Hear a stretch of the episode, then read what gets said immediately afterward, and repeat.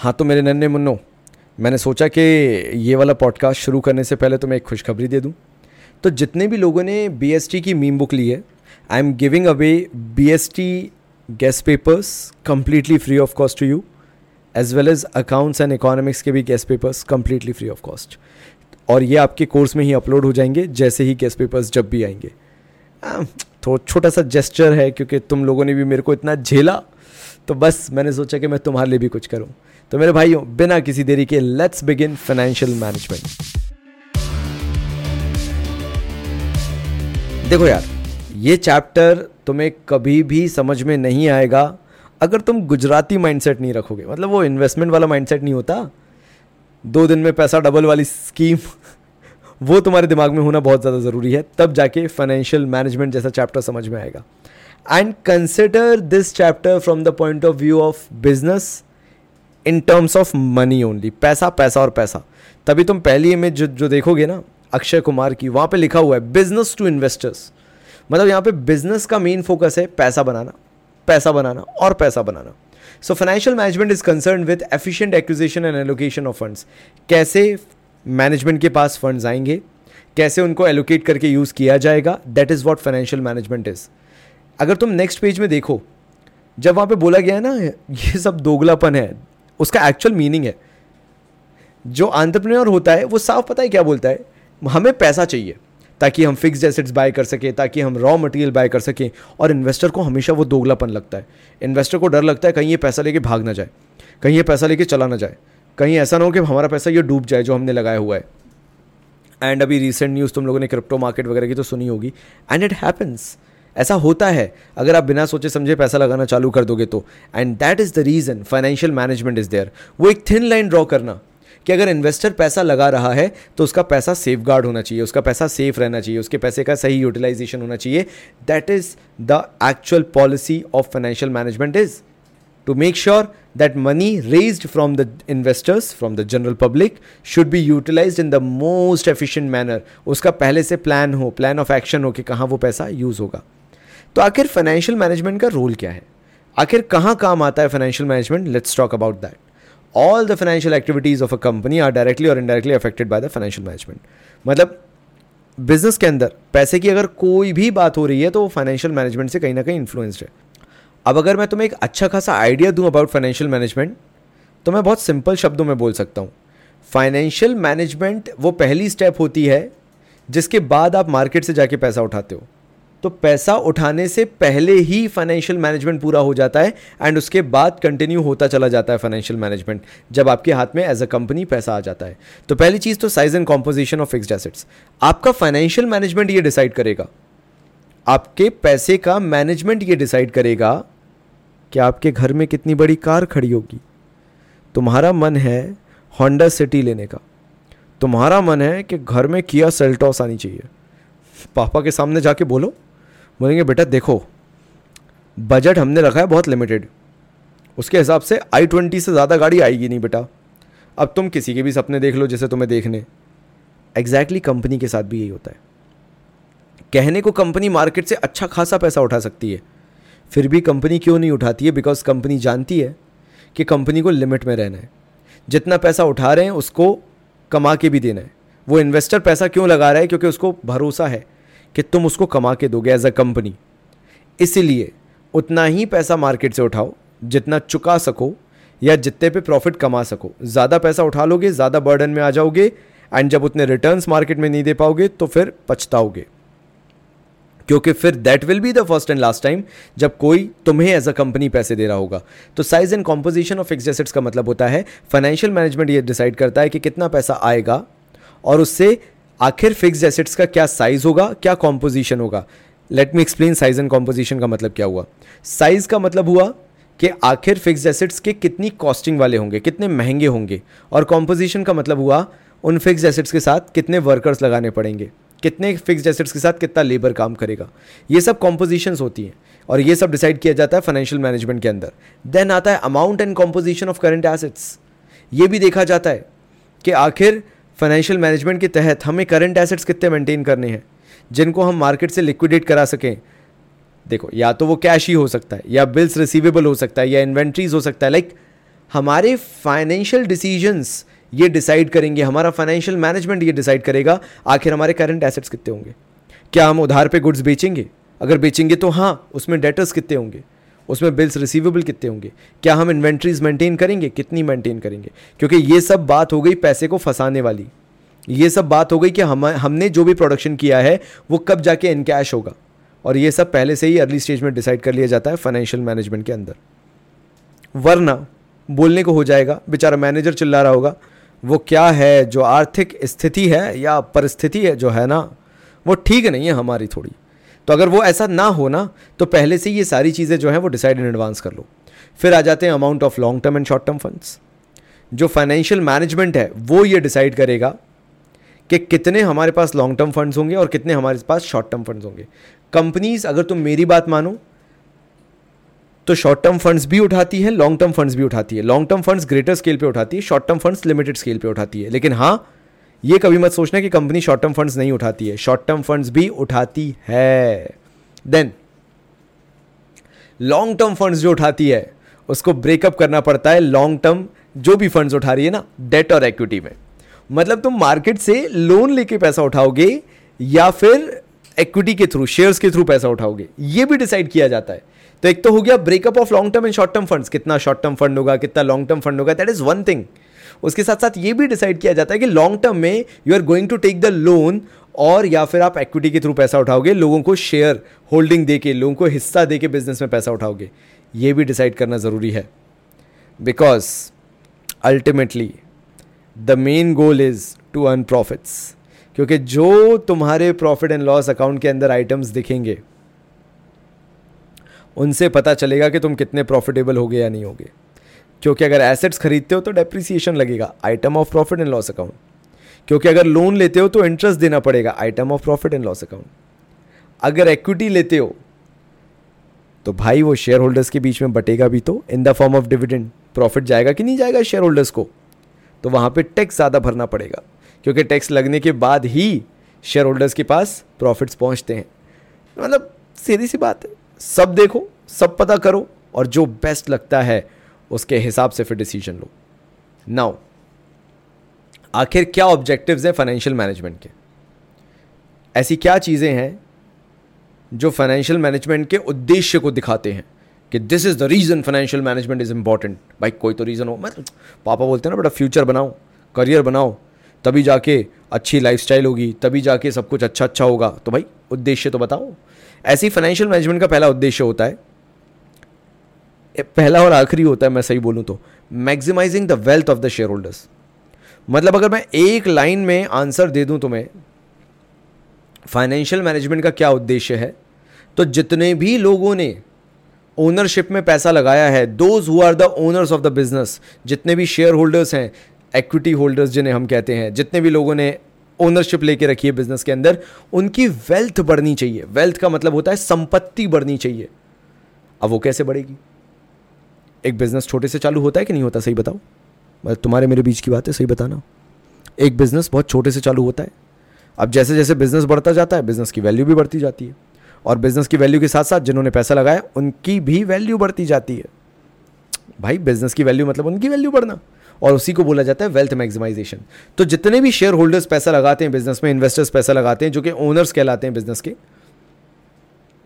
वो सिर्फ़ एक ही उद्देश्य से पैसा लगाते हैं। उन्हें प्रॉफिट प्रॉफिट से लेना देना नहीं है। वो तो साफ़ कहते हैं प्रॉफिट आया। लगाओ ग्रोथ पे, लगाओ डेवलपमेंट पे, लगाओ प्रोग्रेस पे और हमारी वेल्थ मैक्सिमाइज करो। वेल्थ का मतलब हुआ, अगर हमने बिज़नेस में तीस हज़ार रुपये लगाए हैं, पाँच साल बाद वो तीन लाख रुपए हो जाने चाहिए। ऐसे वेल्थ बढ़नी चाहिए हमारी। मतलब हमारी ओनरशिप जो है, उसमें मैक्सिमाइजेशन आना चाहिए। That is what the first and foremost thing is maximising the wealth of the equity shareholders लेकिन हाँ ठीक है। वेल्थ ऐसी थोड़ी ना बढ़ती है। है कि नहीं है? ऐसे बढ़ने लगी तो हो गया फिर तो। तो सबसे पहली चीज़ है बिज़नेस की ग्रोथ अगर आप किसी चीज़ से जज कर सकते हो तो वो पहला उद्देश्य है फाइनेंशियल मैनेजमेंट का, जिसको कवर करना ज़रूरी है दैट इज़ प्रॉफिट मैक्सिमाइजेशन क्योंकि वेल्थ बढ़ाने के लिए बिज़नेस का प्रॉफिटेबल होना ज़रूरी है। वो प्रॉफिट इक्विटी शेयर होल्डर्स नहीं चाहते हैं। उनको नहीं चाहिए वो प्रॉफिट लेकिन हाँ उनको ये ज़रूर दिखना चाहिए कि अगर बिज़नेस ने इस साल फलाना प्रॉफिट कमाया तो अगले साल उस फलाने प्रॉफिट से ज़्यादा प्रॉफिट कमाया। उसके अगले साल उससे ज़्यादा प्रॉफिट कमाया, उसके अगले साल उससे ज़्यादा प्रॉफिट कमाया। Because that shows the positive growth of the organisation and फिर उस प्रॉफिट को यूज़ करें ना और एक्सपेंशन और ग्रोथ पे क्या दिक्कत है? लेकिन that profit maximisation is the first step to achieve the maximisation of wealth of the equity shareholders किसी की वेल्थ तभी बढ़ेगी जब बिज़नेस बड़ा होगा। बिज़नेस बड़ा हो ही नहीं सकता अगर प्रॉफिट नहीं कमाता। बात खत्म। End of discussion mic dropped फिर आते हैं मेंटेनेंस ऑफ़ लिक्विडिटी भैया, उद्देश्य है फाइनेंशियल मैनेजमेंट का। जब जैसे पैसे की ज़रूरत हो, वैसे पैसा अवेलेबल रहे। बस इतना याद रखो। ज़्यादा डिटेल में जाना ही नहीं है। प्रॉपर यूटिलाइजेशन ऑफ़ फंड्स जब जहाँ ज़रूरत हो, उस समय पैसा अवेलेबल हो। ना कि ऐसा हो, जो पैसा पड़ा, एक काम करते हैं, खर्च कर देते हैं कहीं। ना ना ना ना ना। इसलिए अपन ने जॉनी लीवर को बनाया भाई। क्यों बनाया? उसने साफ़ पूछा, माल किधर है? मतलब जब ज़रूरत पड़े, तभी भैया फंड्स को यहाँ पे यूज़ किया जाएगा। तब पूछा जाएगा, माल किधर है? माल लाओ, काम लगाए, काम। यानी, आप एज अ कंपनी खुद से खर्चा करने नहीं बैठेंगे because you have availability of funds आप पहले नेसेसिटी क्रिएट करेंगे, जब नेसेसिटी होगी तो उसके लिए फंड्स एलोकेट होंगे और जब वो काम पड़ेगा तो वो फंड्स यूज़ हो जाएँगे। ठीक है? That is proper utilisation of funds then meeting of financial commitments with creditors अब तुम सोच रहे हो क्रेडिटर्स अगर हैं, और अगर वो तुम्हारे दरवाजे पे खड़े हो गए तो ये समझ जाओ बेटा, तुम्हारा बुरा वक्त एज अ बिज़नेस चालू हो चुका है। तुम्हारी बिज़नेस की मार्केट में गुडविल होती कैसे मैं समझाता हूँ? तुम बिज़नेस हो और तुम खरीदते हो मार्केट से रॉ मटेरियल ना एक चीज़ ध्यान रखना, वो रॉ मटेरियल हमेशा उधारी पे ही खरीदा जाता है, ये बिज़नेस का मॉडल होता है. पूरे इंडिया में यही मॉडल चलता है, पूरे वर्ल्ड में यही मॉडल चलता है कि रॉ मटेरियल पहले उधारी पे खरीदो, उससे प्रोडक्शन करो मार्केट में बेचो, जब वहाँ से कैश आए तो जिससे भी रॉ मटेरियल खरीदा था, उसका पैसा लौटा दो. अब वो इंसान जिससे तुमने रॉ मटेरियल उधारी पे खरीदा था, वो कहलाता है क्रेडिटर और ये एज अ बिज़नेस तुम्हारी ज़िम्मेदारी है कि उस क्रेडिटर का पैसा उसे टाइम टू टाइम मिलना चाहिए। और अगर तुमने इस साइकिल को हैम्पर किया, इस साइकिल के साथ छेड़खानी की तो बेटा समझ जाना तुम्हारा उल्टा वक्त चालू हो गया है। तुम्हें मार्केट में कोई भी रॉ मटेरियल उधारी पे देने को तैयार ही नहीं होगा और फिर भटकते रहना। सो ऐसा कभी मत करना, ये चीज़ ध्यान रखना।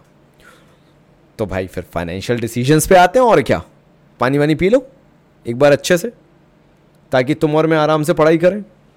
फाइनेंशियल डिसीज़न के अंदर पहला आता है इन्वेस्टिंग डिसीज़न इन्वेस्टिंग डिसीज़न ये बताता है कि आखिर आप अपने फंड्स कहाँ इन्वेस्ट करोगे? अगर आपको फ्यूचर ग्रोथ देखनी है फ्यूचर डेवलपमेंट देखना है, मैं बात कर रहा हूँ फिक्स्ड एसेट्स की.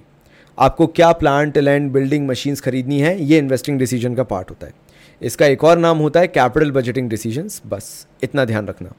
ना आखिर इंपॉर्टेंस क्या है इन्वेस्टिंग डिसीज़न की? पहली चीज़ इन्वेस्टिंग डिसीज़न का क्वेश्चन कभी भी आए कैपिटल बजटिंग से रिलेटेड कभी भी आए, याद रखना it is all about the long term growth इस इन्वेस्टिंग डिसीज़न के अंदर अगर लॉन्ग टर्म ग्रोथ देखी जा रही है तो हमेशा याद रखना, इसके अंदर फंड्स भी लार्ज अमाउंट में इन्वॉल्व होंगे। करोड़ों में पैसा होता है इसके अंदर अच्छा खासा पैसा होता है। इसके अंदर तीसरी चीज़ भी उतनी इन्वॉल्व है, कि इसके अंदर रिस्क इन्वॉल्व है। मतलब ठीक है, पैसा उठा लिया ग्रोथ करेंगे, फोड़ देंगे मार्केट में अपन ही अपन छाएँगे, लेकिन क्या श्योरिटी है? कोई नहीं। रिस्क पूरा इन्वॉल्व है। वो तो आपके ऊपर है, आप कितना इंप्लीमेंटेशन कितने सही तरीके से करते हो तो देर इज़ रिस्क इन्वॉल्व तो आपको ये भी ध्यान रखना है कि जो आपने इन्वेस्टिंग डिसीज़न लिया है, वो सही भी है या नहीं है? कहीं गलत तो नहीं ले लिया है? क्योंकि लास्ट में आ जाता है लास्ट पॉइंट इंपॉर्टेंस के अंदर इरिवर्सिबल डिसीज़न है। एक बार करोड़ों रुपए का फंड रेज कर लिया, एक प्रोडक्ट डेवलपमेंट में लगा दिया, या बिज़नेस की ग्रोथ और डेवलपमेंट में लगा दिया, अब आप वापस नहीं जा सकते। और इन्हीं डिसीजंस के कारण कई बार कंपनियों को इंडिया छोड़ के भागना पड़ता है। क्योंकि उन्होंने एक गलत डिसीज़न ले लिया और ऐसा न जाने कितनी कंपनी इसके साथ हुआ है। तो ध्यान रखना इन्वेस्टिंग डिसीज़न एक बहुत मेजर डिसीज़न होता है। भैया प्रॉफिट कमाओ ना कमाओ लॉसेज में मत जाने देना बिज़नेस को। आगे बढ़ता हूँ। आखिर फैक्टर्स ऐसे कौन से हैं जो इन्वेस्टमेंट डिसीज़न को अफेक्ट करते हैं? आखिर क्यों ही मैं करोड़ों की मशीन खरीदूँ, करोड़ों का प्लांट खरीदूँ, करोड़ों की बिल्डिंग खरीदूँ और मार्केट चालू करूँ अपना? आखिर ऐसे कौन से फैक्टर्स हैं जो मुझे ध्यान में रखने चाहिए? तब जाके मुझे ये इन्वेस्टमेंट डिसीज़न लेना चाहिए कैपिटल बजटिंग डिसीज़न लेना चाहिए। और एक और फैक्ट याद रखो कि investment decision capital budgeting decision क्यों है? क्योंकि इसमें कैपिटल वर्थ ऑफ़ मनी लगा होता है। अच्छा खासा लमसम पैसा लगा होता है। कैपिटल का मतलब क्या होता है? लमसम मनी और इन्वेस्टिंग डिसीज़न के अंदर भी लमसम मनी लगता है। तो पहला फैक्टर जो तुम्हें हमेशा ध्यान रखना है इन्वेस्टमेंट डिसीज़न के अंदर। This is cash flow of the project क्या प्रॉपर कैश फ्लो आ रहा है? पता चला आउटफ्लो या आउटफ्लो हो रहा है? इनफ्लो आए नहीं ठन ठन गोपाल होके बैठ गए तो वो देखना ज़रूरी है कि क्या कैश फ्लो है प्रोजेक्ट का। कितना इनफ्लो हो रहा है, कितना आउटफ्लो हो रहा है। और इनफ्लो हमेशा ज़्यादा होना चाहिए, पैसा अंदर ज़्यादा आना चाहिए। फिर आता है रिटर्न ऑन इन्वेस्टमेंट कि भैया, चलो ठीक है, एक साल भूल जाएँगे, दो साल भूल जाएँगे, नहीं आएगा पैसा, काम चला लेंगे। लेकिन भाई, तीसरे साल से तो आरओआई आना चाहिए। सात परसेंट, आठ परसेंट, नौ परसेंट। कितना आरओआई है? क्या एक्सपेक्टेशन है आपका? क्या प्रिडिक्शन है? देखना ज़रूरी है। अगर आपको दिखता है कि आरओआई है तो ही इन्वेस्टमेंट डिसीज़न लो अदरवाइज़ मत लो। वरना फोर्ड जैसी हालत हो जाएगी। प्रॉपरली आर कैलकुलेट नहीं किया, गलत इन्वेस्टमेंट डिसीज़न लेते गए आई थिंक सो बिलियन के लॉसेस में चले गए इंडिया में। मत करना ऐसा। फाइनली इन्वेस्टमेंट क्राइटेरिया देखो। कि आपका क्राइटेरिया क्या है? क्या उस क्राइटेरिया के अंदर इंडिया में एसेट्स वगैरह अवेलेबल हैं या नहीं है? वरना कर तो लिया इन्वेस्टमेंट लेकिन पता चला कि भैया जो इन्वेस्टमेंट क्राइटेरिया था, वही फुलफिल नहीं हो रहा है। चीज़ें ही अवेलेबल नहीं है भारत के अंदर। बड़ी सी हैवी मशीन ले आए लेबर ट्रेंड ही नहीं है। उनको काम करना नहीं आता है। तो ये छोटी छोटी चीज़ें ध्यान रखना है। पब्लिक एक्सेप्ट ही नहीं कर रही है आपका प्रोडक्ट बिकॉज़ टू एडवांस्ड है। नहीं ले रहे लोग। सैमसंग गैलेक्सी जी फोल्ड ले लो। कहाँ कौन इतना खरीद रहा है? नहीं खरीद रहे लोग। कंपनी ने लॉन्च कर दिया कर दिया, लेकिन अभी उसकी मार्केट वैल्यू नहीं होती। नया खरीद भी लो, डेढ़ लाख रुपए का बेचने और सत्तर हज़ार में बिकता है। दैट इज़ द प्रॉब्लम तो इन्वेस्टमेंट क्राइटेरिया देख के चलो। मार्केट देख के चलो। हवा में वो डिसीज़न मत ले लो। इन्वेस्टमेंट डिसीज़न तब लो जब आपको पता हो कि आपने जो इन्वेस्टमेंट किया है, उसको आप कंपनसेट कर लोगे, उसका पैसा निकाल लोगे। फिर आता है फाइनेंसिंग डिसीज़न भैया 21 दिन में पैसा डबल पता है फाइनेंसिंग डिसीज़न सिंपली क्या बोलता है? बहुत सिंपल बात बोलता है। जो पैसा मार्केट से उठा रहे हो वो पैसे पे रिटर्न आना चाहिए और जितने लोगों ने पैसा लगाया है, वो सारे के सारे खुश रहना चाहिए। In terms of returns that is what financing decision is all about क्योंकि फाइनेंसिंग के अंदर आप मार्केट से दो तरह से पैसा उठाते हो। एक उठाते हो डेट और दूसरा उठा, उठाते हो एक्विटी और दोनों तरीके सही हैं। मतलब आपको मार्केट से शेयर्स के थ्रू उठाना है वेल एंड गुड आपको मार्केट से लोन लेना है वेल एंड गुड कोई मना नहीं करेगा। सब बढ़िया है। लेकिन दिक्कत क्या है? आपके लिए क्या बेटर है? वो आपको सोचना है। क्योंकि हो सकता है कि आपके लिए लोन बेटर हो और हो सकता है आपके लिए इक्विटी बेटर हो। मेरी बात समझो। अगर आपको ऐसा लगता है कि भाई अभी ये प्रोजेक्ट बिल्कुल नया नया है मतलब पता है इसमें है ना रिस्क बहुत है। और अगर आप लोन लेने गए और खुदा ना खास्ता उस लोन की ईएमआई ना चुका पाए, उसका रेगुलर बनने वाला इंटरेस्ट ना चुका पाए तो आप तो ठंडन गोपाल हो जाओगे। तो आप क्या करोगे? चार पाँच दोस्तों को जोड़ोगे, सब मिलके पैसा लगाएँगे और वो बिज़नेस स्टार्ट करेंगे। एंड बिलीव मी फॉरन में नाइन्टी परसेंट स्टार्टअप्स ऐसे ही काम करते हैं। चार पाँच दोस्त आते हैं साथ में, अपनी लाइफ सेविंग्स लगाते हैं और बिज़नेस स्टार्ट करते हैं, लोन के चक्कर में फंसते ही नहीं है। लेकिन कहीं पे एक बिज़नेस बहुत सक्सेसफुल है, बहुत अच्छा चल रहा है। और वो जानते हैं कि उनके ऑलरेडी शेयर होल्डर्स वगैरह हैं एग्जिस्टिंग बिज़नेस है। शेयर होल्डर्स बढ़िया हैं, खूब सारे हैं। लेकिन अब बिज़नेस चाहता है कि इससे ज़्यादा शेयर होल्डर्स ना हो। वरना ज़्यादा शेयर होल्डर्स मतलब ज़्यादा लोगों में प्रॉफिट बटना। और ज़्यादा लोगों में प्रॉफिट बटना मतलब हर एक की जेब में कम प्रॉफिट पहुँचना। ऐसे केस में उस बिज़नेस ने क्या किया? मार्केट से लोन उठा लिया। जिससे बिज़नेस के पास पैसा भी आ गया और कंपैरेटिवली लोगों के पास प्रॉफिट अब और ज़्यादा पहुंचेगा, क्योंकि बटने वाला भी उतने ही लोग हैं। और कैपिटल क्योंकि बिज़नेस की ज़्यादा हो गई है तो प्रॉफिट अर्निंग कैपेसिटी भी बिज़नेस की ज़्यादा हो गई है। सो यार टोटली डिपेंड करता है सिचुएशन पे कि कौन सा बिज़नेस अभी किस स्टेज पे है। जैसे फैक्टर्स अफेक्टिंग में आ जाता है कॉस्ट तो ऑब्वियसली जो एक्विटी है, वो आपको शेयर मार्केट से रेज करना पड़ता है। So equity is always costly हमेशा ज़्यादा कॉस्टली होगा। फ्लोटेशन कॉस्ट मतलब एक्विटी शेयर कैपिटल को रेज करने की कॉस्टिंग हमेशा बहुत ज़्यादा होती है।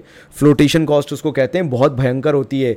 प्रोस्पेक्टस छपवाने पड़ते हैं अंडर को रखना पड़ता है प्रमोटर्स को रखना पड़ता है लीगल एडवाइजर्स को रखना पड़ता है और भयंकर पैसा देना पड़ता है इनको, अनाप शनाप। तो एक्विटी हमेशा कॉस्टली रहेगा डेट हमेशा चीपर रहेगा। ये हमेशा होगा। ऐसे रिस्क की बात कर लें। तो भैया एक्विटी कॉस्टलियर है, लेकिन एक्विटी में रिस्क कम है। और डेट जो है, वो चीपर है, लेकिन रिस्की ज़्यादा है। क्यों भाई? डेट रिस्की कैसे हो गया? क्योंकि चाहे प्रॉफिट हो, चाहे ना हो, आपको ईएमआई तो चुकानी पड़ेगी, आपको डेट पे लगने वाला इंटरेस्ट तो चुकाना पड़ेगा। डेट मतलब हो गया लोन सो लोन पे आपको रेगुलर ईएमआई चुकानी है रेगुलर इंटरेस्ट चुकाना है।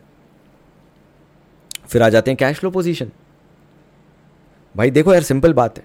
मैं तो सीधे बोलूँगा। अगर तुम्हारा कैश फ्लो बहुत उमदा है, बहुत ही बढ़िया है, अनाप शनाप पैसा आ रहा है इनफ्लो ऑफ़ कैश बहुत अच्छा है, उठाओ डेट ले लो। बेस्ट तरीका भाई।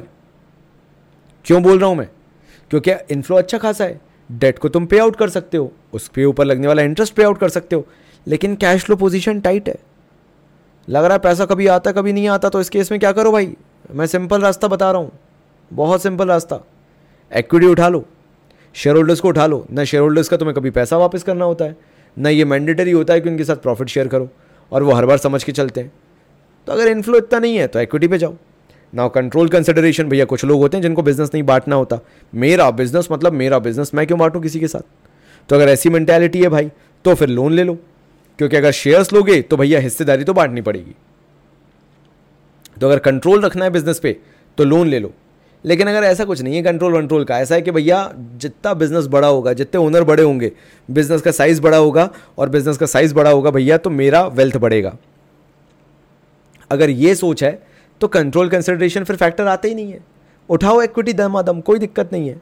फिर आ जाता है फ्लोटेशन कॉस्ट फ्लोटेशन कॉस्ट में बत, बता चुका हूँ किसी भी तरह से अगर तुम्हें फाइनेंस कराना है तो उसमें होता है खर्चा।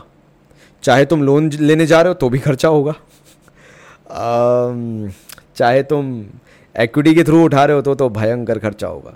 तो खर्चा तो होता है, लेकिन हाँ डेट में कंपेरेटिवली लेस खर्चा है इक्विटी में कंपेरेटिवली ज़्यादा खर्चा है फ्लोटेशन कॉस्ट ज़्यादा है। तो वो भी देख के चलना मतलब तुम्हारे ऊपर है, फिर तुम डिसीज़न लो यार, तुम्हारा डिसीज़न है।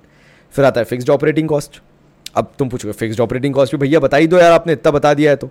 देखो यार फिक्स्ड ऑपरेटिंग कॉस्ट सिंपल कहती है, आपके बिज़नेस को चलाने की रेगुलर कीमत क्या है? फिक्स्ड कॉस्ट क्या है? कि रोज़मर्रे के इतने खर्चे तो बंधे हुए हैं। अगर आपकी फिक्स्ड ऑपरेटिंग कॉस्ट भयंकर हाई है, फिर लोन मत लेना मुन्ना मेरे, क्योंकि तुम्हारी लागत और बढ़ जाएगी, हर महीने का एक खर्चा और बढ़ जाएगा और वो है लोन पे देने वाला इंटरेस्ट तो अगर फिक्स्ड ऑपरेटिंग कॉस्ट हाई चल रही है, भयंकर खर्चा होता है दिन भर का तो एक्विटी ले लो। क्योंकि फिर खर्चा नहीं है। पैसा तो आएगा इन होगा, लेकिन बदले में ना तुम्हें इंटरेस्ट देना है, ना तुम्हें ईएमआई चुकानी, कुछ नहीं करना, सब बढ़िया। लेकिन अगर फिक्स्ड ऑपरेटिंग कॉस्ट लो है, ज़्यादा खर्चे होते नहीं है, भयंकर प्रॉफिट बचता है, हर महीने के एंड में, हर साल के एंड में अच्छा खासा दबा के प्रॉफिट बच रहा है। Fixed operating cost is very low तो जाके लोन ले लो, कौन मना कर रहा है? क्योंकि तब तुम्हारे लिए खर्चा इतना खर्चा लगेगा ही नहीं, क्योंकि प्रॉफिट अनाप्शन आप हो रहा है, और खर्चे तुम्हारे वैसे ही नहीं है ज़्यादा फिक्स्ड ठीक है, फिर आगे बढ़ते हैं state of capital market capital market का स्टेट भी देखना पड़ेगा। क्योंकि भैया, कई बार होता है कि इन्वेस्टर पैसा लगाने को तैयार है, और कई बार होता है कि इन्वेस्टर पैसा लगाने को तैयार ही नहीं होता। तो अगर इन्वेस्टर पैसा लगाने को तैयार है इक्विटी मार्केट में शेयर मार्केट में, लो शेयर कैपिटल के थ्रू पैसा उठाओ। लेकिन अगर दिख रहा है कि अभी अगर शेयर मार्केट में इशू करते हैं तो कोई पैसा नहीं लगाएगा। कोई दिक्कत नहीं है। लोन उठा लो उस टाइम के लिए। कोई दिक्कत हाँ सारे सोल्यूशन है रे। टेंशन नहीं लेना है। और इसी से निकल के आता है डिविडेंड डिसीज़न देखो भाई, मैं तो तुम्हें बहुत ऑनेस्टली बोलूँगा dividend decision is hundred percent optional मतलब ये तुम अपने दिमाग में बिठा लो। चाहे तुम्हें कोई भी अदरवाइज़ समझाए dividend decision is hundred percent optional ना पहले पूछोगे, तुम डिविडेंड होता क्या भैया? वो तो बताओ. तो भाई डिविडेंड का हिंदी अनुवाद कर रहा हूँ मैं तो। डिविडेंड का मतलब है कंपनी को होने वाले प्रॉफिट में से एक छोटा सा टुकड़ा काट कर, जो शेयर होल्डर्स हैं, जो इन्वेस्टर्स हैं, उनमें बांट देना, जिन्होंने इक्विटी शेयर्स में पैसा लगाया। कंपनीज़ जनरेट किए हुए प्रॉफिट के दो काम करती है। यानी जो अर्न किया है ना प्रॉफिट उसका दो काम करती है। या तो कंपनी अपने पास रख लेगी। अगर कंपनी अपने पास रखेगी तो रिटेन अर्निंग नाम देगी। वो अर्निंग जिसको कंपनी ने रिटेन करके रख लिया है, बचा के रख लिया है, या तो कंपनी डिविडेंड डिक्लेयर कर देगी as a profit share holders के बीच बांट देगी। नाउ ये जो डिसीज़न है ना, ये बहुत सोच समझ के लिया जाता है। क्योंकि यार बहुत सारी चीज़ों को अफेक्ट करता है। कई बार पैसा बचा के रखना भी ज़रूरी होता है फ्यूचर ग्रोथ एंड डेवलपमेंट के लिए। कई बार शेयर होल्डर्स को खुश करना ज़रूरी होता है तो डिविडेंड बांटना ज़रूरी हो जाता है। हर बार आप बचा के growth and development growth and development नहीं बोल सकते। समझ रहे हो तुम? कई बार खुश करने के लिए देना पड़ता है डिविडेंड तो सोच के चलो। तो डिविडेंड डिसीजंस के फैक्टर्स क्या क्या हैं जो अफेक्ट करते हैं उसको? पहली भी बात तो अर्निंग अगर आपकी अर्निंग स्टेबल है अगर आप रेगुलरिटी में अच्छा खासा अर्न करते हो एज अ कंपनी दबा के डिविडेंड बांटो यार। मैं तो कहता हूँ, दबा के डिविडेंड बांटो। क्योंकि तब तुम्हारे पास अच्छा खासा चांस होगा कि तुम इन्वेस्ट भी कर सको ग्रोथ एंड डेवलपमेंट के लिए और डिविडेंड भी बांट सको because there is always a stability of earning regular earning अच्छी खासी अर्निंग हो रही है। क्योंकि सेकंड पॉइंट को भी मैं इसी के साथ इंटीग्रेट करके बता रहा हूँ, जो स्टेबिलिटी ऑफ़ अर्निंग्स वाला है। If you earning very good as a company खूब डिविडेंड बांटो क्योंकि उसको बांटने के बाद भी तुम्हारे पास प्रॉफिट बचेगा जो तुम रिटेन अर्निंग जैसे रख के फ्यूचर ग्रोथ एंड डेवलपमेंट के लिए एज अ कंपनी लगा सकते हो। लेकिन अगर यार अर्निंग स्टेबल नहीं है, कभी ज़्यादा प्रॉफिट कभी कम प्रॉफिट कभी कमा लेते हो, कभी ठीक ठाक नहीं कमा पाते। ऐसे में डिविडेंड कम दो और ग्रोथ एंड डेवलपमेंट में जो भी पैसा आता है, उसको लगाओ, ज़्यादा बेटर रहेगा। फिर आता है कैश फ्लो पोजीशन अगर इनफ्लो ऑफ़ कैश अच्छा खासा है, दबा के डिविडेंड दो। आ रहा है ना इनफ्लो ऑफ़ कैश अच्छा है, दो। खूब दो डिविडेंड लेकिन अगर इनफ्लो ऑफ़ कैश हमेशा टाइट रहता है, पैसा जो इनफ्लो हो रहा है, वो हमेशा कम रहता है। तो भाई, ऐसे में थोड़ा सोच लेना। क्योंकि अगर डिविडेंड ही देते रह जाओगे तो बाद में ऐसा ना हो कि तुम्हारे डिसीजंस पे क्वेश्चन उठ रहे हैं कि जब इनफ्लो ऑफ़ कैश अच्छा खासा नहीं था तो क्यों डिविडेंड बांटा जा रहा था? और फिर पता चला कि तुम प्रूव ही नहीं कर पा रहे कि क्यों किया तुमने ऐसा। फिर आगे आता है ग्रोथ अपॉर्चुनिटीज़ जैसे अभी कोविड के बाद का एकदम से सिनेरियो आया था, जहाँ ग्रोथ अपॉर्चुनिटीज़ बहुत बढ़ गई थी। तो ऐसे में क्या हुआ? कंपनीज़ ने डिविडेंड रोक दिया और अपने आप को ग्रो करने में डेवलप करने में पैसा लगाना चालू कर दिया। तो अगर ऐसा है, आगे ग्रोथ अपॉर्चुनिटीज़ दिख रही हैं तो फिर पैसा रोको रिटेन अर्निंग्स करो डिविडेंड डिक्लेयर मत करो। लेकिन अगर दिख रहा है कि आने वाले तीन चार साल बहुत ड्राई जाने वाले हैं, कोई ऐसा ग्रोथ नहीं आएगा, कोई ऐसा डेवलपमेंट नहीं होगा तो ऐसे टाइम पे इट्स बेटर कि शेयर होल्डर्स को खुश कर दो, उनको डिविडेंड दे दो, और ग्रोथ एंड डेवलपमेंट में पैसा मत लगाओ बिकॉज़ यू अल्टीमेटली नो कि अगर तुम पैसा लगा भी दोगे तो इतना कुछ अच्छा खासा रिटर्न मिलना नहीं है because there is no growth opportunities at least for now फिर आ जाते हैं स्टेबिलिटी ऑफ़ डिविडेंड पे। स्टेबिलिटी ऑफ़ डिविडेंड कहता है, काफ़ी कंपनीज़ ऐसी होती हैं जो स्टेबल डिविडेंड देना प्रेफर करती हैं तो वो रेगुलर डिविडेंड देती रहती हैं, देती रहती हैं, देती रहती हैं। बट अगर कोई कंपनीज़ का ऐसा कोई कमिटमेंट नहीं है तो कोई दिक्कत नहीं है। दोगे तो भी चलेगा, नहीं है तो भी चलेगा। प्रेफरेंस ऑफ़ शेयर होल्डर्स आप शेयर होल्डर्स से बात करिए कि उनकी क्या प्रेफरेंस है। वो क्या पसंद करते हैं। उनका इंटेंशन जानिए आप। कंपनीज़ को क्या देखते करते उन्हें अच्छा लगता है।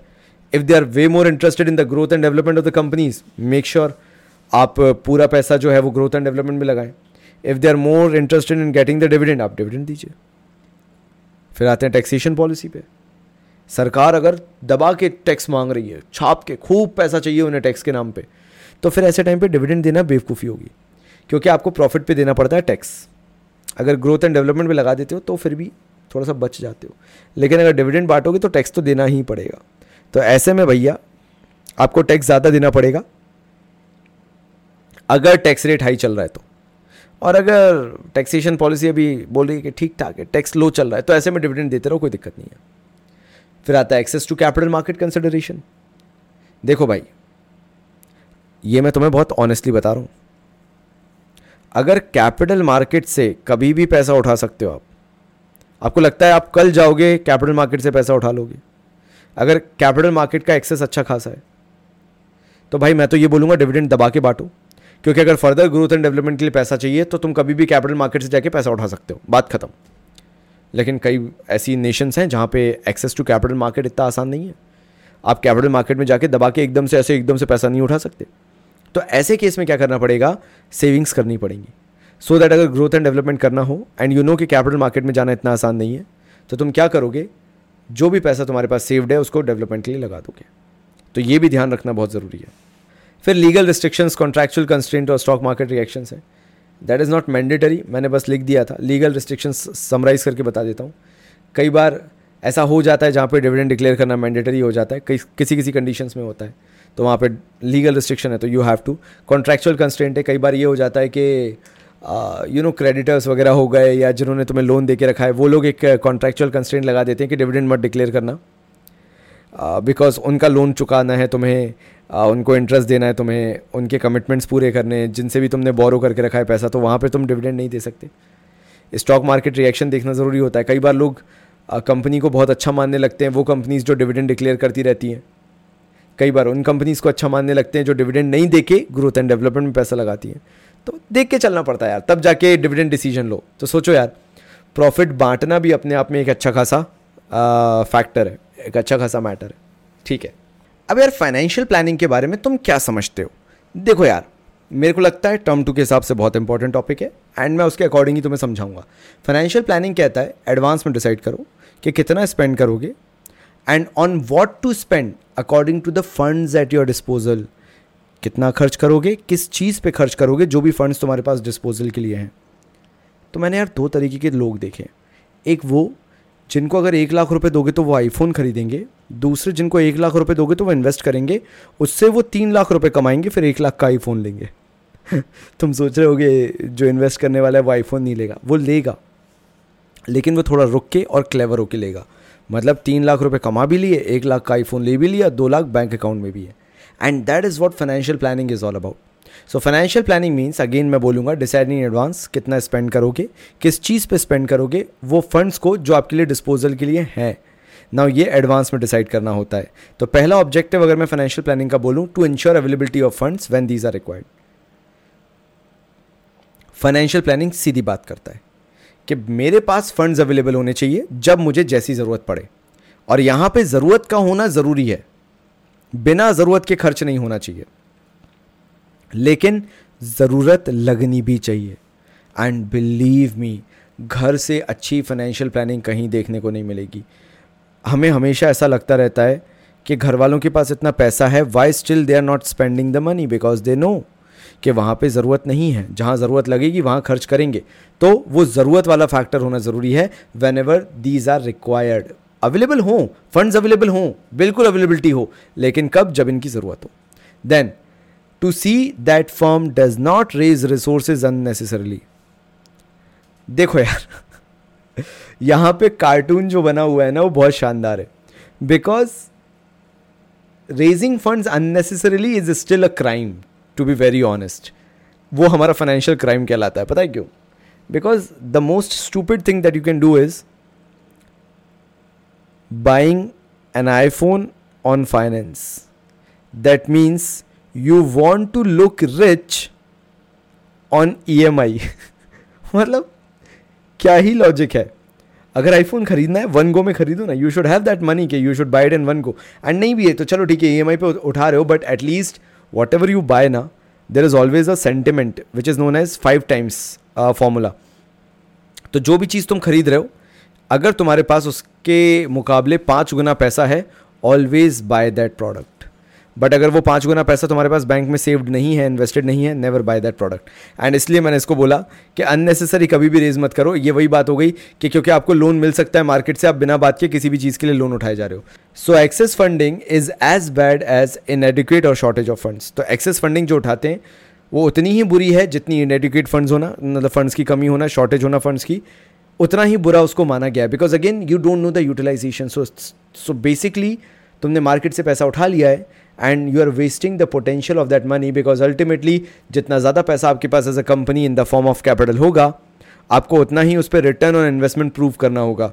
But because you don't know the utilisation आप कभी उस पर आर उतना जनरेट ही नहीं कर पाओगे. Again a drastic failure in planning and लोग कभी आपको दोबारा पैसा नहीं देंगे. Now importance of financial planning पे आते हैं. पहला आता है makes the firm better prepare for to face the future अगर आपकी फाइनेंशियल प्लानिंग प्रॉपर है तो आप आराम से फ्यूचर को फेस कर पाओगे because you know where and how to use your funds सबसे बेस्ट पार्ट यही होता है। आपको पता है कि आप कितने फंड्स रेज करोगे, आपको पता है कि उनको कहाँ यूज़ करोगे। कभी भी फंड्स का मिसयूज़ नहीं होगा and that is the best part of financial planning now helps in avoiding business shocks and surprises भाई, सीधी सी बात है। एक ब्लू तैयार हो गया ना।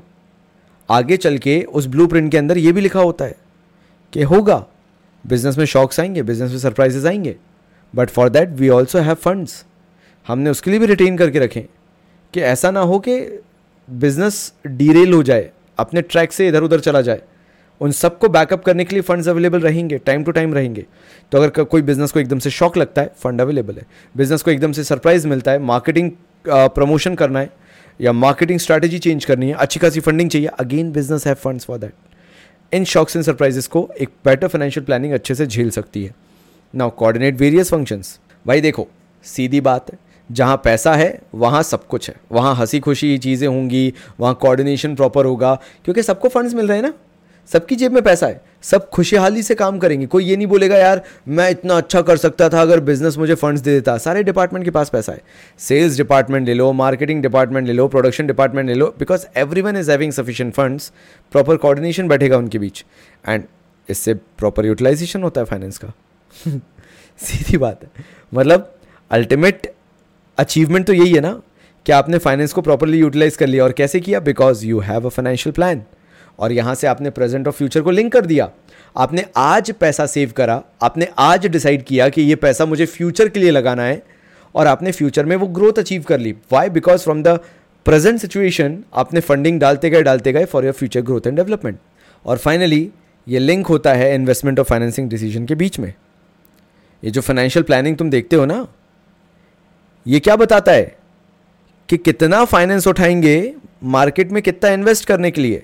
मतलब डेट उठाएँगे या इक्विटी उठाएँगे सो so दैट हम लैंड बिल्डिंग प्लांट मशीन खरीद सकें।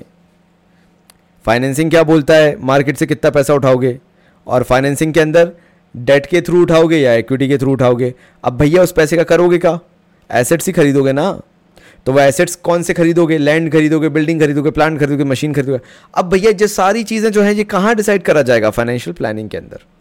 समझ रहे हो इसीलिए ये इन्वेस्टमेंट डिसीज़न और फाइनेंसिंग डिसीज़न के बीच की लिंकिंग रॉड बन जाती है, क्योंकि फाइनेंशियल प्लानिंग डिसाइड करेगा कितना फंड आएगा। फाइनेंशियल प्लानिंग डिसाइड करेगा जो फंड आया है, उससे क्या खरीदा जाएगा। And finally the major part capital structure capital structure वही चीज़ बोलता है कि अगर हमारे पास पैसा है या मार्केट से पैसा उठा रहे हैं तो उसमें कितना लोन का पार्ट होगा और कितना खुद की फंडिंग लगाई होगी मतलब एक्विटी ना एक्विटी में इन्वेस्टर्स भी मार्केट में पब्लिक भी पैसा लगा सकती है।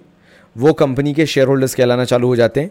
जो वो पैसा लगाते हैं, वो उसके बदले में बिज़नेस के ओनर बन जाते हैं। मतलब अगर तुमने रिलायंस में सौ रुपये भी लगाए हैं और शेयर्स के थ्रू लगाए तो तुम खुद को रिलायंस का ओनर कह सकते हो, समझ रहे हो? तुम कल से खुद को अंबानी अंबानी चिल्ला सकते हो। मतलब अंबानी तो नहीं हो बट हाँ तुम ओनर तो हो यार रिलायंस के। Because you have invested money into the business तो कैपिटल स्ट्रक्चर के अंदर you have two option either you take loan from the market as a company तो वो डेट कहलाएगा आपके लिए, या फिर आप मार्केट से इन्वेस्टर्स के थ्रू पैसा उठाओ शेयर मार्केट के थ्रू पैसा उठाओ, जहाँ जो भी आपने पैसा लगा, लिया है, उसके बदले में इन्वेस्टर्स को ओनरशिप दे दो. They will be termed as the owner of the business shareholders of the business और वो कहलाता है इक्विटी और यहीं से आइडिया जन्म हुआ फाइनेंशियल लेवरेज का. देखो मेरे भाइयों, मैं तुम्हें एक एडवाइस देना चाहूँगा कि ये चीज़ एम एम बी सीरीज़ से ज़रूर करना। एम एम बी सीरीज़ आने वाली होगी या तो आ गई होगी तुम्हारे पास। एंड उससे ये चीज़ ज़रूर पढ़ना। That is financial leverage financial leverage पता है क्या बोलता है? जब तक तुम्हारी जेब में पैसा नहीं है ना, तब तक तुम लोन नहीं ले सकते। ये सिंपल सी बात है। एक बिज़नेस को आप लोन के साथ चालू नहीं कर सकते। ये सिंपल सी बात है। आपकी जेब में पैसा होना ज़रूरी है कोई भी बिज़नेस को चालू करने के लिए, तब जाके आप मार्केट से लोन ले सकते हो। और लोन अपने आप में एक लग्जरी है। लग्जरी है या ये बोलो एक ऐसी चीज़ है जिसकी लिमिटेशन है। ऐसा नहीं हो सकता कि एज अ बिज़नेस आप मार्केट से अनंत काल तक लोन ले सकते हो। आप मार्केट से एक लिमिटेड अमाउंट तक ही लोन ले सकते हो। तभी बोला आपको फाइनेंशियल लेवरेज मिलता है। लेवरेज मतलब एडवांटेज मिलता है। एडवांटेज क्या? कि अगर आपने अपना खुद का पैसा बिज़नेस में लगा रखा है if you have invested your own money into the business then you have the possibility to raise funds through debt तब आपके पास पॉसिबिलिटी होती है कि आप मार्केट से लोन भी ले सकते हो। लेकिन लोन का यही तो एडवांटेज और डिसएडवांटेज सेम टाइम पे है। एडवांटेज क्या हुआ कि आप लोन ले सकते हो। डिसएडवांटेज क्या हुआ? जितना लोन लेते चले जाओगे, उतनी पॉसिबिलिटी कम होती जाएगी कि मार्केट से आप और लोन ले सकते हो। से फॉर एन एग्ज़ाम्पल बैंक ने ये देखा कि आपने इतना पैसा इन्वेस्ट करके रखा है अपने बिज़नेस में। बैंक ने ये देखा कि आपकी इतनी अर्निंग है। बैंक ने सब कैलकुलेट करके आपको बताया कि शर्मा जी, आप जो है ना, मार्केट से कम से कम और ज़्यादा से ज़्यादा, कम से कम तो कछु भी, ज़्यादा से ज़्यादा दस लाख का लोन ले सकते हैं। अब अच्छी बात क्या है कि आप दस लाख का लोन ले सकते हैं? बुरी बात क्या है? दस लाख में से अगर अभी आपने तीन लाख का लोन भी उठा लिया तो आगे आप सिर्फ़ सात लाख का लोन ले पाएँगे। फिर आपने और दो लाख का लोन ले लिया तो टोटल पाँच लाख का लोन ले चुके हैं, अब सिर्फ़ पाँच लाख का लोन ले पाएँगे। तो ये लेवरेज है आपके पास, ये एडवांटेज है जो आप जितना लोन लेते चले जाएँगे, उतना कम होता चला जाएगा। तभी बोला जाता है, क्योंकि ये एक लग्जरी है डेट ये एक एडवांटेज है आपके पास, ये आपके पास लेवरेज है एडवांटेज है ना? लेवरेज है। इस एडवांटेज को सोच समझ के यूज़ करना चाहिए। ना आपके पास इतना दिमाग होना चाहिए कि आपको मार्केट से लोन कब लेना चाहिए और कब नहीं लेना चाहिए। And that is the reason there are factors determining the capital structure पहला हो जाता है कैश फ्लो पोजीशन मैंने पहले भी बताया, अगर इनफ्लो ऑफ़ कैश बहुत अच्छा है तो आप बिल्कुल लोन ले लो तो बिल्कुल फाइनेंशियल लेवरेज का यूज़ करो, बिल्कुल डेट लो मार्केट से फ़ायदा होगा आपको, क्योंकि इनफ्लो ऑफ़ कैश अच्छा खासा है इंटरेस्ट चुकाते जाओगे और लोन लेने से टैक्स बेनिफिट मिलता है टैक्स एडवांटेज मिलता है इंटरेस्ट माइनस होकर फिर टैक्स लगता है। और सरकार थोड़ा सा अमाउंट पे टैक्स माफ़ भी कर देती है बिकॉज़ आपने मार्केट से लोन लेके रखा है। So if your cash flow position is very good loan लेने को हमेशा हर कोई हाँ बोलेगा। फिर आता है interest coverage ratio interest coverage ratio ये देखता है कि आपका प्रॉफिट इंटरेस्ट की जो पेमेंट ऑब्लिगेशन है, उसको कितने टाइम कवर कर सकता है। मान लेते हैं प्रॉफिट पाँच लाख है इंटरेस्ट आपको देना पड़ता है सिर्फ़ एक लाख रुपए का। क्योंकि प्रॉफिट पाँच लाख है। तो आप पाँच बार इंटरेस्ट भर सकते हो, आपके पास इतना प्रॉफिट अर्न कर रहे हो। तो इंटरेस्ट कवरेज रेशियो अच्छा है, दबा के कोई दिक्कत नहीं। लोन लो, क्योंकि आपके पास अच्छा खासा प्रॉफिट अर्न हो रहा है। फिर आता है debt service coverage ratio debt service ये देखता है कि क्या आप ई e भी चुका सकते हो, क्या आप इंटरेस्ट का अमाउंट भी चुका सकते हो। ये डेट सर्विस कवरेज रेशियो देखता है। अगर आप इतना अच्छा खासा प्रॉफिट अर्न करते हो कि आप ई e भी चुका दो उसके ऊपर लगने वाला इंटरेस्ट भी चुका दो। खूब डेट लो, कोई मना नहीं करेगा। अगर नहीं है तो फिर मत लो। रिटर्न ऑन इन्वेस्टमेंट आरओआई जो होता है आपका हमेशा इंटरेस्ट से ज़्यादा होना चाहिए। जितना इंटरेस्ट आपको पे करना है, उससे ज़्यादा आपका रिटर्न ऑन इन्वेस्टमेंट होना चाहिए, जिससे आपके पास अर्निंग हमेशा ज़्यादा रहे और आपको इंटरेस्ट कम भरना पड़े। सिंपल सी बात है ना यार। अर्निंग ज़्यादा रखो इंटरेस्ट कम दो। फिर आ जाता है cost of debt cost of debt बोलता है। अगर आपको मार्केट में लोअर इंटरेस्ट रेट भरना है, अभी इंटरेस्ट रेट चीपर चल रहे हैं, आपको सस्ते में लोन मिलेगा, दबा के डेट लो। कोई मना नहीं करेगा क्योंकि आपको चीप पड़ रहा है। ऐसे में आप डेट लेने जा सकते हो। फिर आ जाते हैं टैक्स रेट पे। अगर टैक्स रेट भयंकर हाई चल रहा है तो डेट लेना आसानी रहेगा। क्यों? क्योंकि इंटरेस्ट जो है, वो अगेन मैंने बोला था प्रॉफिट में से माइनस होता है, तब जाके आपको टैक्स देना पड़ता है। प्लस सरकार आपको लोन लेने पे बेनिफिट देती है टैक्स रिबेट देती है टैक्स कंसेशन देती है। फिर आ जाता है कॉस्ट ऑफ़ इक्विटी देखो यार इक्विटी तो हमेशा महँगा रहेगा, ये तो हमेशा जान के रखो, ठीक है? तो ये ध्यान रखना, इसके अंदर जो लिखा है वो बहुत इंपॉर्टेंट है। अगर तुम लोग page number zero point two six पे हो ना तो ध्यान देना कॉस्ट ऑफ़ इक्विटी कहता है as far as debt is increasing earning per share जब तक डेट लेने से एक इंसान का, एक इन्वेस्टर का अर्निंग पर शेयर बढ़ता चला जा रहा है, तब तक तो डेट लो। लेकिन अगर डेट लेने से अर्निंग पर शेयर डिक्रीज होना चालू हो जाए तो फिर डेट को लेना बंद कर देना चाहिए। ये इंपॉर्टेंट फैक्टर है। फिर आता है फ्लोटेशन कॉस्ट देखो यार फ्लोटेशन कॉस्ट का मतलब होता है, किसी भी सोर्स से अगर तुम फंडिंग रेज कर रहे हो तो उस पर होने वाला खर्चा। अब अगर मैं शेयर्स में बात करूँ तो शेयर्स में तो अच्छा खासा पैसा लगता ही है, सही बताऊँ तो। और डिबेंचर्स में भी अच्छा खासा पैसा लगता है फ्लोटेशन कॉस्ट के नाम का। तो कोशिश ये करो कि कंपेयर करो कि शेयर्स और डिबेंचर्स में से किसमें ज़्यादा पैसा लग रहा है। अगर डिबेंचर सस्ता पड़ रहा है तो डिबेंचर्स पे जाओ मतलब loan from the public debenture is basically loan from the public तो अगर लगता है कि डिबेंचर में ज़्यादा महँगा पड़ रहा है डिबेंचर तो मत लो, लेकिन लग रहा है कि शेयर ज़्यादा महँगा है तो डिबेंचर से फिर उठा लो। उसमें इनिशियल अगर खर्चा ज़्यादा आ रहा है शेयर्स में फ्लोटेशन कॉस्ट ज़्यादा आ रही है तो डिबेंचर्स के थ्रू आप मार्केट से पैसा उठा सकते हो। फिर आ जाते हैं रिस्क कंसिडरेशन पे। रिस्क कंसिडरेशन पता है क्या बोलता है? कि देखो फाइनेंशियल रिस्क तो है। अब ये देखो कि आपकी फाइनेंशियल कंडीशन कैसी है? अगर आप रेगुलरली प्रॉफिट्स अच्छे कमा रहे हो, अगर आपको लगता है कि जो चार्जेस लगेंगे लोन पे, आप वो रेगुलरली पे ऑफ़ कर पाओगे ईएमआई रेगुलरली पे ऑफ़ कर पाओगे तो फिर डेट उठा लो। लेकिन अगर आपको लगता है कि यू नो रेगुलरली ई पे करना रेगुलर इंटरेस्ट पे करना आपके लिए बहुत बड़ा रिस्क हो जाएगा तो फिर एक्विटी की तरफ़ चले जाओ। फिर आ जाते हैं फ्लेक्सिबिलिटी पे। फ्लेक्सिबिलिटी क्या कहता है?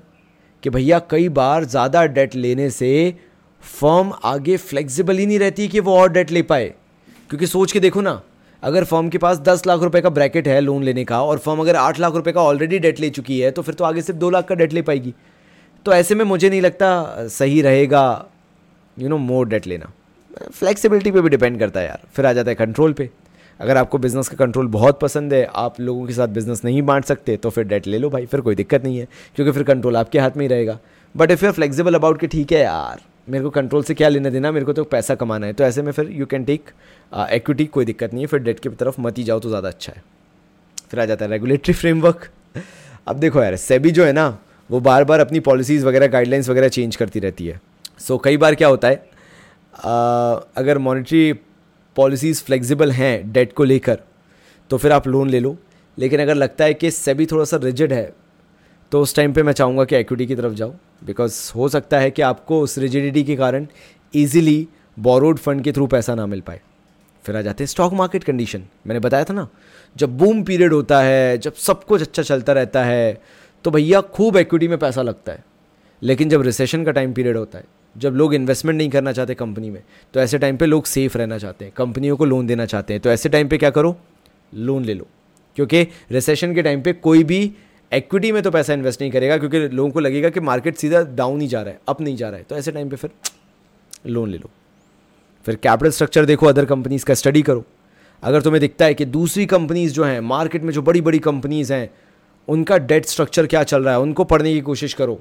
अगर लगता है कि वो तुम्हारे लिए भी वर्कआउट करेगा एज अ कंपनी तो वो उन कंपनीज़ को फॉलो करना चालू कर दो। एप्पल अमेजन टेस्ला जो कंपनीज़ ये फॉलो अप कर रही हैं, तुम भी कर सकते हो। उन कंपनीज़ के कैपिटल स्ट्रक्चर को देखकर। डेट फॉलो कर रही हैं, वो जो स्ट्रक्चर वो तुम फॉलो कर लो। एंड फाइनली आ जाते हैं हमारे लास्ट टॉपिक पे, जो कि है फिक्स्ड कैपिटल और वर्किंग कैपिटल देखो यार, मेरा अगर इंट्यूशन मानो तो फिक्स्ड कैपिटल तो पूछा नहीं जाएगा. एक्चुअल में वर्किंग कैपिटल के आने के चांसेस कंपैरेटिवली ज़्यादा हैं. Because fixed capital capital budgeting में तुम ऑलरेडी पढ़ चुके हो. बट ठीक है for the sake of study अपन को पढ़ना तो है. तो फिक्स कैपिटल क्या बोलता है? यहाँ पे हम कैपिटल लगा रहे हैं बेसिकली लॉन्ग टर्म एसेट्स में या लॉन्ग टर्म प्रोजेक्ट्स में. यहाँ पे जो हमारा पैसा पूरा इन्वेस्ट हो रहा है it is for buying new assets land building plan machine ताकि हम फ्यूचर प्रोजेक्ट्स को यहाँ पे स्पॉन्सर कर सकें या मे भी उसमें अपन इन्वेस्टमेंट्स कर सकें। Now the capital budgeting decision affects the growth and profitability of the company इन्हीं डिसीजंस के थ्रू एक कंपनी की ग्रोथ डिफाइन होती है, इन्हीं डिसीजंस के थ्रू कंपनी की प्रॉफिटेबिलिटी डिसाइड होती है या कंपनी कितनी प्रॉफिटेबल होगी फ्यूचर में, ये डिफाइन होता है। Now factors affecting requirement of fix capital की बात करूँ, पहली चीज़ आ जाती है नेचर ऑफ़ द बिज़नेस देखो यार, बहुत क्रिएटिव बिज़नेस होगा बहुत ही क्लोज टू जहाँ पे ह्यूमन लेबर की ज़रूरत होगी अगर उस टाइप का बिज़नेस होगा ऑब्वियसली यहाँ पे फिक्स्ड कैपिटल की रिक्वायरमेंट कंपैरेटिवली लेस होगी।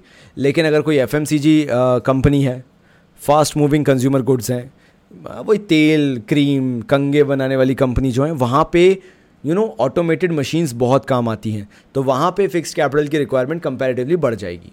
ऐसी स्केल ऑफ़ ऑपरेशन होता है। जो कंपनीज़ छोटे स्केल पे काम करती हैं, उनको कम पैसे की ज़रूरत होती है, कम कैपिटल की ज़रूरत होती है।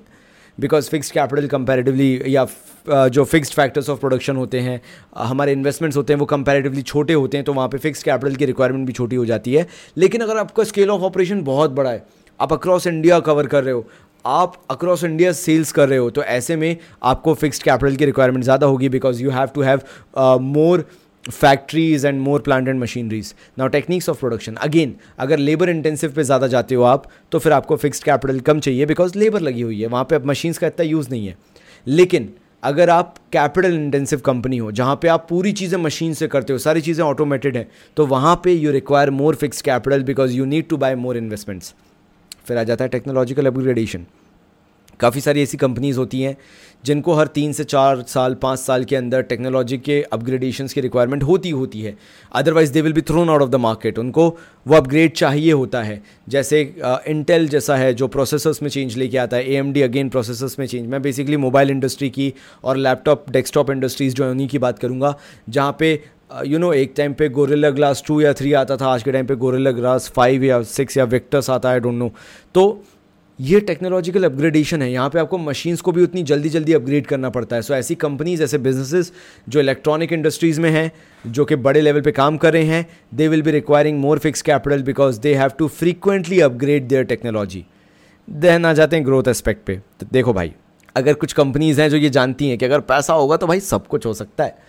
कंपनीज़ जानती हैं कि प्रॉफिटेबिलिटी बढ़ाना है तो पैसा लगाना पड़ेगा।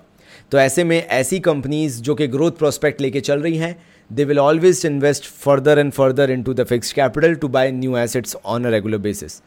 फिर आ जाते हैं डाइवर्सिफिकेशन जो कंपनीज़ और प्रोडक्ट लाइन में घुसना चाहती हैं, कुछ नया करना चाहती हैं, कुछ नया बनाना चाहती हैं डाइवर्सिफाई करना चाहती हैं खुद को, ऐसी कंपनीज़ भी रेगुलर बेसिस पे फिक्स्ड कैपिटल को मोर एंड मोर डिमांड करेंगी बिकॉज़ दे नो कि उसके अंदर ग्रोथ अच्छा है, उस बिज़नेस के अंदर ग्रोथ अच्छा है, उस डाइवर्सिफिकेशन में ग्रोथ अच्छी है बिज़नेस को नए अचीवमेंट्स मिल सकते हैं। Then availability of finance and leasing facility देखो यार। यहाँ पे बहुत क्लियर इंडिकेशन है। अगर फाइनेंस या लीजिंग फैसिलिटी अवेलेबल है तो फिक्स कैपिटल में उतने पैसे लगाने की ज़रूरत ही नहीं है। रीज़न बताऊँ? क्योंकि जब भी कंपनी को ज़रूरत होगी पैसे की क्योंकि जब भी कंपनी को ज़रूरत होगी फिक्स्ड एसेट्स की मनोज वाजपेयी जैसे सीधे हाथ दिखा के मना कर देंगे कि ज़रूरत ही नहीं है। क्यों? क्योंकि भैया कोई दिक्कत नहीं हम लीज पे उठा लेंगे हम फाइनेंस पे उठा लेंगे। हमें एकदम से पैसे की रिक्वायरमेंट नहीं है हमें एकदम से फंडिंग की ज़रूरत नहीं है। लेकिन अगर ऐसा होता है, जहाँ पे बिज़नेस के लिए ये चीज़ों की अवेलेबिलिटी नहीं है लीजिंग फैसिलिटी अवेलेबल नहीं है फाइनेंसिंग फैसिलिटी अवेलेबल नहीं है, वहाँ पे बिज़नेस के लिए वो रिक्वायरमेंट्स बढ़ जाती हैं इन्वेस्टमेंट रिक्वायरमेंट्स बढ़ जाती हैं फिक्स कैपिटल रिक्वायरमेंट्स बढ़ जाती हैं। फिर आ जाते हैं लेवल ऑफ़ कोलेब्रेशन पे। अगर किसी बिज़नेस को कोलेबरेट करने को मिल जाए, अगर किसी बिज़नेस को टाइप करने को मिल जाए तो उसको फिक्स्ड एसेट्स खरीदने की ज़रूरत ही नहीं पड़ेगी, क्योंकि उसके लिए उसने दूसरे बिज़नेस से कोलेबरेट कर लिया है।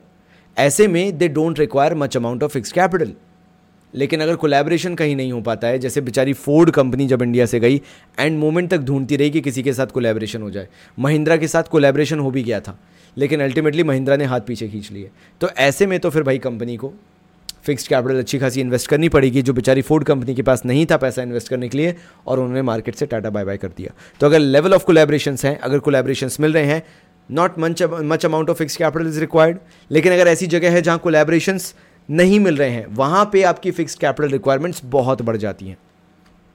फिर आ जाते हैं वर्किंग कैपिटल पे। देखो भाई वर्किंग कैपिटल सिंपल फंडा है सीधी बात बोलता है। वर्किंग कैपिटल का मतलब डे टू डे ऑपरेशंस को चलाने के लिए पैसा होना चाहिए। और अगर वो पैसा अवेलेबल है, वो वर्किंग कैपिटल है तो बिज़नेस अप एंड रनिंग हमेशा रहेगा। और वो वर्किंग कैपिटल दो तरीके से देखा जाता है। ग्रॉस वर्किंग कैपिटल पहला। जब तुम सारे करंट एसेट्स को टोटल करके देखते हो तो वो ग्रॉस वर्किंग कैपिटल है। जब उन सारे करंट एसेट से करंट लाइबिलिटीज को माइनस कर दो तो भैया वो तुम्हारे नेट वर्किंग कैपिटल हो जाती है।